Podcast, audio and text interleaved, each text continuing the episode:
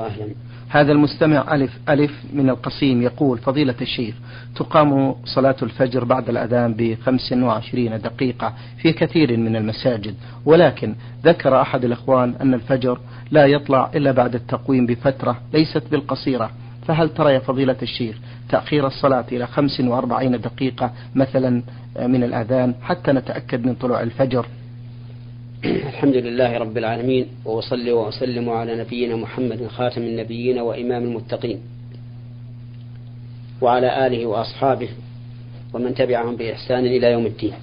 اللهم صل الذي ينبغي أن يوجه هذا السؤال إلى واضع التقويم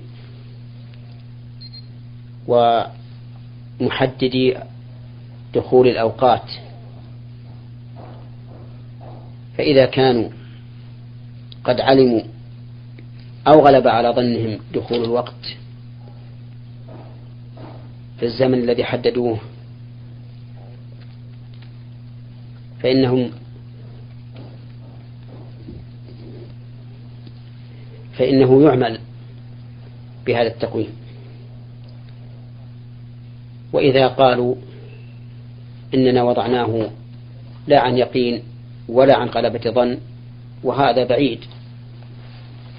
أقول وهذا بعيد فإن الإنسان يعمل بما يغلب على ظنه أو يتيقنه من دخول الوقت. فالمهم أن مثل هذا يتوقف على صحة ما حدد في هذا التقويم فإذا كان صحيحا عمل به ولم ينظر إلى الأقوال التي تشاع في هذا الأمر. أو أو ما أشبه ذلك. وإذا قالوا إننا لا لم نحط علما ولا غلبة ظن بما وضعناه وإنما هو حسابات قد تخطئ وقد تصيب ولا أظنهم يفعلون ذلك إن شاء الله تعالى. فإن الإنسان يعمل بما يغلب على ظنه وكل إنسان حسيب نفسه. نعم. بارك الله فيكم. فضيلة الشيخ يقول المستمع ألف ألف ألف من القصيم بريدة هل ترى فضيلة الشيخ أن نزوج الشاب المحافظ على الصلاة لكن عنده تقصير في بعض الواجبات لعله يتحسن بعد الزواج أم ننتظر حتى يستقيم أكثر؟ في الحديث الصحيح عن النبي عليه الصلاة والسلام أنه قال إذا أتاكم من ترضون دينه وخلقه فأنكحوه. فالواجب على ولي المرأة إذا تقدم إليها شخص خاطب أن يبحث عن دينه وعن خلقه كما أن الزوج إذا طلب زوجته امرأة فإنه يسأل عن دينها وخلقها. فكذلك يجب أن يبحث عن دين الخاطب وعن خلقه وأن يتحرى في ذلك غاية التحري. لأن الوقت وقتنا هذا فيه إضاعة للأمانة كثيرة. فكم من شخص سأل سأل عن خاطب فأثني عليه خيرا فإذا حصل عقد النكاح تبين أن الرجل ليس فيه خير. ولا هذا فالواجب التثبت. والعبرة بما يكون عليه الإنسان في الوقت الحاضر. أما المستقبل فإن الإنسان قد يتغير إلى أسوأ وقد يتغير إلى أحسن وقد يتماسك فيبقى على حاله. ولسنا نحن مخاطبين في المست... عن المستقبل وإنما نخاطب عن الوقت الحاضر. قد يكون الإنسان سيئا في دينه وخلقه ثم يمن الله عليه بالاستقامة. فننظر إلى حاله حين تقدمه إلى خطبة هذه المرأة. ثم إننا لا حاجة إلى أن ننتظر حتى تصلح حاله. إذا كان الآن على حال لا ترضى على وجه الإطلاق لأن الرجال سواه كثير وقد يتقدم إليها من هو خير منه في دينه وخلقه وقد يحسن حاله وقد يحسن هذا الرجل الخاطب حاله أمامنا ظاهرا حتى يتمكن من بغيته ثم بعد ذلك يرجع إلى ما كان عليه. والمهم أن الواجب على ولي المرأة إذا تقدم إليها خاطب أن يبحث عن دينه وخلقه فإذا كان مرضيا فليزوج وإذا كان غير مرضي فلا يزوجه. وسيجعل الله أو سيسوق الله إلى موليته من يرضى دينه وخلقه إذا علم الله من نية الولي. أنه إنما منعها هذا الخاطب من أجل أن يتقدم إليها من هو مرضي في دينه وخلقه فإن الله تعالى ييسر له ذلك. نعم. بارك الله فيكم. المستمعة التي أرسلت بهذا السؤال تقول فضيلة الشيخ ما حكم الشرع في نظركم فضيلة الشيخ في الأعراس التي يستعمل فيها الدف مصحوبا آه، للغناء من قبل من يقومن بالضرب على الدف فهل يعتبر هذا من الغناء المحرم؟ مع العلم بأنه لا يصاحبه استعمال لآلات الموسيقى وإذا كان كذلك فما حكم حضور مثل هذه الأعراس؟ فقد أصبح هذا الأمر شيئا أساسيا في غالب الأعراس ولا يمكن تغييره. فهل يقاطع الإنسان الأقارب ولا يحضر لهذه الأعراس؟ من أجل ذلك وجهونا مأجورين. الغناء في العرس وضرب الدف. مشروع. ولكن يجب أن يكون الغناء نزيها. نعم. بعيدا عما ينبغي تركه من الألفاظ الدنيئة والكلمات البذيئة. فإذا كان غناء نزيها مصحوبا بضرب الدف فقط فإنه مما أمر به من أجل إعلان النكاح. فإعلان النكاح أمر مطلوب. وأما إذا كانت الكلمات بذيئة أو كان موضوع الغناء سيئا فإن الواجب تركه ولا يجوز حضوره سواء كان من الأقارب أم من الأصحاب. أم من الأباعد غير الأصحاب. فإن خاف الإنسان من قطيعة رحم فإنه ينصحهم عن هذا الغناء المعين ويقول أنا ما عندي مانع من الحضور إذا تركتم هذا الغناء. فإن أصروا إلا أن يقوموا به فإنه يذهب ويحضر فإذا شرعوا في الغناء خرج. نعم. بارك الله فيكم. هذه المستمعة أم عبد الله تقول فضيلة الشيخ امرأة عليها قضاء من رمضان ولكنها شكت هل هي أربعة أيام أو ثلاثة والآن صامت ثلاثة أيام فماذا يجب عليها مأجورين؟ إذا شك الإنسان فيما عليه من واجب القضاء فإنه يأخذ بالأقل فإذا شكت المرأة أو الرجل هل عليه قضاء ثلاثة أيام أو أربعة فإنه يأخذ بالأقل. لأن الأقل متيقن وما زاد مشكوك فيه والأصل براءة الذمة. ولكن مع ذلك الأحوط أن يقضي هذا اليوم الذي شك فيه. لأنه إن كان واجبا عليه فقد حصلت براءة ذمته بيقين وإن كان غير واجب فهو تطوع. والله تعالى لا يضيع أجر من أحسن عملا. نعم. تقول في فقرة لها هل يجوز للمرأة أن تذهب إلى الأسواق لوحدها؟ آه، أولا ليعلم أن خروج المرأة إلى الأسواق غير مرغوب فيه وأن بقاءها في بيتها خير لها. ولكن إذا احتاجت إلى الخروج إلى السوق لحاجة لا يقضيها إلا هي فإنها تخرج ولا حرج عليها أن تخرج بلا محرم لأن هذا ليس سفرا ولا خلوة وفي حال خروجها الذي تحتاج إليه يجب أن تخرج غير متطيبة ولا متبرجة بزينة وأن يكون عليها الوقار في مشيتها. وغض, الصوت في مخاطبتها للرجال الذين تحتاج إلى مخاطبتهم كأصحاب الدكاكين الذين تحتاج إلى الشراء منهم وما أشبه ذلك. وأما ما يفعله بعض النساء نسأل الله لنا ولهن الهداية من الخروج متطيبات وفي لباس جميل لا تغطيه إلا عبات ربما تكشفها وربما تكون خفيفة ترى من ورائها الثياب. قال الله تبارك وتعالى لنساء نبيه صلى الله عليه وآله وسلم وهن أعف النساء وأطهر النساء. قال لهن وقرن في بيوتكن ولا تبرجن تبرج الجاهلية الأولى وأقمنا الصلاة وآتينا الزكاة وأطعنا الله ورسوله. إنما يريد الله ليذهب عنكم رجس أهل البيت ويطهرهم تطهيرا. ففي قوله إنما يريد الله ليذهب عنكم الرجس دليل على أن النهي عن التبرج والأمر بالقرار في البيوت من أجل حفظ المرأة من أجل حفظ المرأة عن الركس والدناءة والفاحشة وبيوتهن خير لهن. نعم. بارك الله فيكم. بالنسبة فضيلة الشيخ محمد لشراء الذهب بالتقسيط.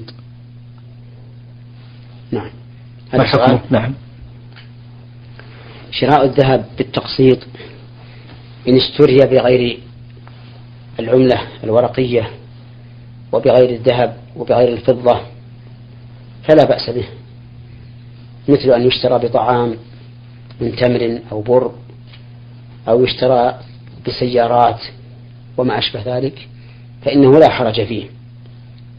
لأنه لا ربا بين الذهب والفضة وبين المطعومات ولا ربا بين الذهب والفضة وبين المصنوعات. أما إذا اشتراه اشترى الذهب بالتقسيط بعملة ورقية أو بذهب أو بفضة فإن ذلك حرام. لأن بيع الذهب بالذهب يشترط فيه شرطان الشرط الأول التساوي وزنا والشرط الثاني التقابض في مجلس العقد. وإذا بيع الذهب بفضة أو بأوراق عملة اشترط فيه شرط واحد وهو التقابض في مجلس العقد قبل التفرق. لقول النبي صلى الله عليه وآله وسلم الذهب بالذهب مثلا بمثل سواء بسواء يدا بيد. ولقوله عليه الصلاة والسلام الذهب بالذهب والفضة بالفضة والبر بالبر التمر بالتمر والشعير بالشعير والملح بالملح مثلا بمثل. سواء بسواء فإذا اختلفت هذه الأصناف فبيعوا كيف شئتم إذا كان يدا بيد. نعم. بارك الله فيكم. هذا المستمع محمد ألف ألف يقول فضيلة الشيخ إذا مررت بالمقبرة المسورة هل أسلم عليهم أم لا بد من الدخول إلى المقبرة؟ أنا متوقف في هذا. نعم. فأحيانا أقول يسلم لأن المقبرة تعتبر دارا لهؤلاء الأموات.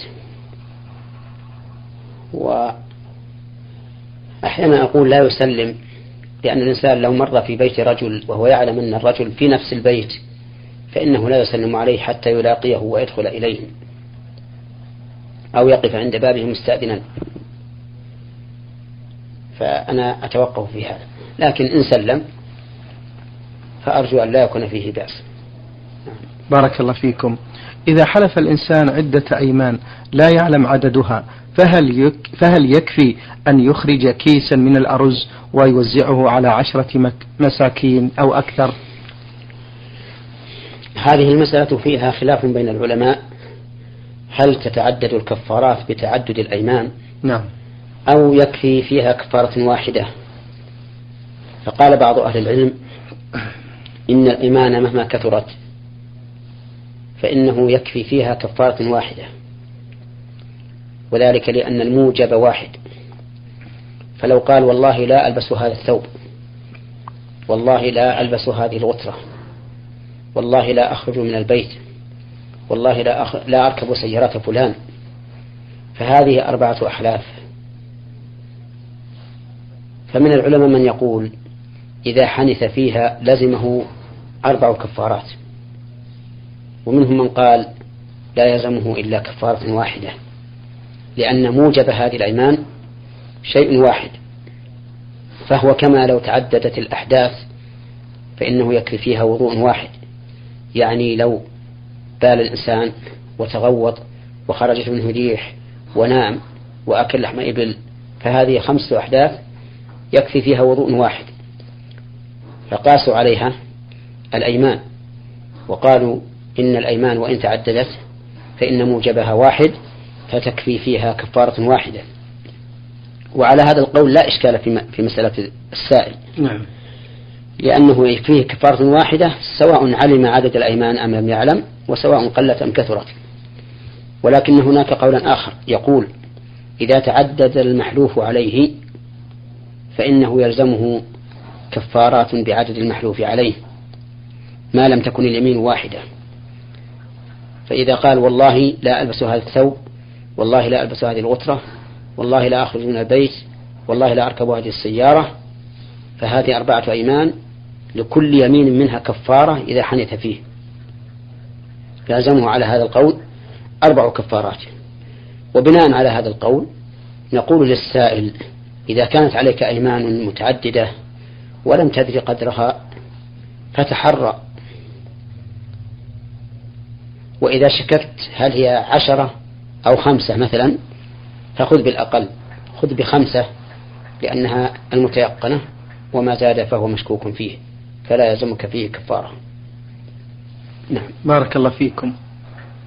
هذا المستمع الذي رمز لاسمه بميم تاء عين يقول فضيلة الشيخ أقوم الآن ببناء منزل لي ولكني قص ولكن النفقة آه، قليلة.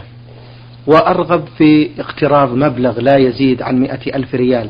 وعندي ولله الحمد مقدرة على السداد على أقساط شهرية ولكنني متردد لما ورد من النصوص في شأن الدين فما نصيحتكم لي ولإخواني المسلمين مأجورين. نصيحتي لك ولإخواني المسلمين البعد كل البعد عن الاستدانة باستقراض أو غيره. لأن الدين أمره عظيم. حتى إن الشهادة في سبيل الله تكفر كل شيء إلا الدين. وحتى أن الرسول صلى الله عليه وآله وسلم كان لا يصلي على من مات مدينا لا وفاء له. حتى فتح الله عليه وصار عليه الصلاة والسلام يلتزم بقضاء الديون عن الأموات.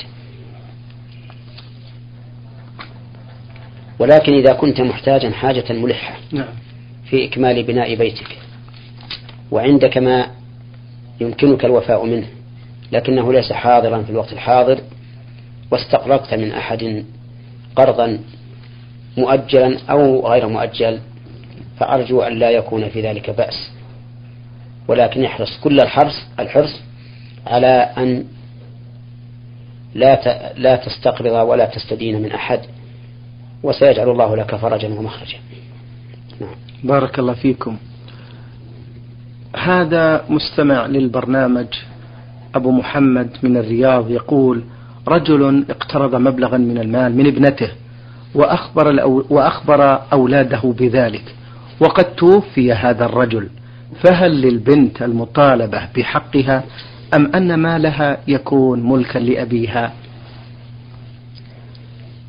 للبنت أن تطالب بما لها على أبيها لأن أباها أخذه منها لا على سبيل التملك ولكن على سبيل القرض وقد أقر به لها فإذا مات وجب أن يقضى ذلك من تركته أولا ثم تدلي البنت مع إخوانها فيما فرضه الله لها فيما فرضه الله لها من من الميراث. نعم. بارك الله فيكم. هذا طالب في مدرسة يقول في الإذاعة يا فضيلة الشيخ المدرسة ترغب آه، في الإذاعة المدرسية ترغب الإدارة أن يبدأ البرنامج بالقرآن الكريم يوميا ولكننا لا نفعل ذلك نرجو التوجيه من الشيخ محمد مأجوري الذي ينبغي أن لا يتخذ ذلك سنة دائمة أعني البداءة بالقرآن الكريم عند فتح الإذاعة لأن البداءة بالقرآن العظيم عبادة. نعم. والعبادة تحتاج إلى توقيف من الشرع. ولا أعلم أن الشرع سن للأمة أن تبتدئ خطاباتها ومحاضراتها وما أشبه ذلك بالقرآن الكريم. لكن إذا إذا ابتدأ أحد بقراءة ما يناسب المحاضرة مثلا تقدمة لها ولعل المحاضر يتكلم على معاني الآيات التي قرأها فإن هذا طيب لا بأس به مثل أن تكون المحاضرة عن الصيام. فيقوم أحد الناس يقرأ آيات الصيام قبل بدء المحاضرة أو تكون المحاضرة في الحج فيقوم أحد ويقرأ آيات الحج فإن هذا لا بأس به لأنه مناسب. فهو كالتقدمة لهذه المحاضرة التي تتناسب مع هذه الآيات. أما اتخاذ هذا سنة راتبة كلما أردنا المحاضرة أو كلما أردنا كلاما قرأنا القرآن فهذا لا ليس بسنة. نعم. بارك الله فيكم فضيلة الشيخ. آه المستمع أبو محمد يقول هل من أسماء الله الحق؟ نعم. من أسماء الله تعالى الحق. قال الله تعالى ذلك بأن الله هو الحق. ويعلمون أن الله هو الحق المبين. ولكن نسمع كثيرا من الناس إذا أراد أن يستشهد بآية قال قال الحق كذا وكذا. والأولى أن يعبر بما كان السلف يعبرون به فيقول قال الله كذا قال الله كذا حتى كان النبي عليه الصلاة والسلام إذا حدث عن الله عز وجل بحديث قال قال الله تعالى فالذي ينبغي لنا أن نتبع ما كان عليه سلفنا في مثل هذه الأمور وإذا أردنا أن نستشهد بآية قلنا قال الله تعالى كذا وكذا. نعم. بارك الله فيكم فضيلة الشيخ. إذا سجد الإمام سجود التلاوة ولم أتابعه هل تصح صلاتي أم لا؟ إذا آه، الإمام متبوع يجب على الإنسان أن يفعل ما يفعله إمامه. لقول النبي صلى الله عليه وآله وسلم إنما جعل الإمام ليؤتم به. فإذا كبر فكبروا وإذا ركع فاركعوا وإذا سجد فاسجدوا. فإذا سجد الإمام للتلاوة وجب على المأموم متابعته. امتثالا لأمر النبي صلى الله عليه وآله وسلم في قوله فإذا وإذا سجد فاسجدوا. فإن تخلف عن سجدة التلاوة عالما فإنه فإن صلاته تبطل لأنه ترك الواجب عمدا. أما إذا كان غافلا أو كان بعيدا لم يسمع إمامه فإن صلاته صحيحة لأن هذه السجدة ليست من أركان الصلاة. حتى نقول إنه لا بد للمأموم من فعلها بل هي للتلاوة استحبابا للإمام ووجوبا على المأموم من أجل متابعة الإمام. ولكنها ليست بركن. فإذا تركها عمدا بطل صلاته من أجل تعمد مخالفة الإمام وإذا تركها سهوا أو غفلة أو بعدا فلا شيء عليه. نعم. بارك الله فيكم. السؤال الثالث من مستمعة للبرنامج لم تذكر الاسم هنا تقول امرأة زارت قريبة لها فأتهمتها بأنها أصابت أحد أولادها بالعين كما نسميها أنحاتة فبدأت تقلل من زيارتها لقريبتها. ليس قطعا للرحم ولكن حتى لا تتورط مرة أخرى بالتهمة التي هي منها بريئة. فهل تأثم مع العلم أنها آه، تحدثها بالهاتف؟ يقول الله عز وجل يا أيها الذين آمنوا اجتنبوا كثيرا من الظن إن بعض الظن إثم. وكم من إنسان يظن ظنا ويتبين الأمر بخلافه. ولا يجوز لها أن تظن أن هذه المرأة أصابت ابنها بعين بدون قرينة. نعم لو كان هناك قرينة بأن سمعت منها كلاما أو كانت مشهورة بعينها فحينئذ لا حرج من التحرز منها. وأما مجرد الظن فإن بعض الظن إثم. فنصيحتي لهذه المرأة أن تعتمد على الله عز وجل وأن تتوكل عليه وأن لا تتبع أوهامها. فإن, فإن من اتبع الأوهام هام. نسأل الله لنا ولها السلامة. اللهم أمين. شكر الله لكم.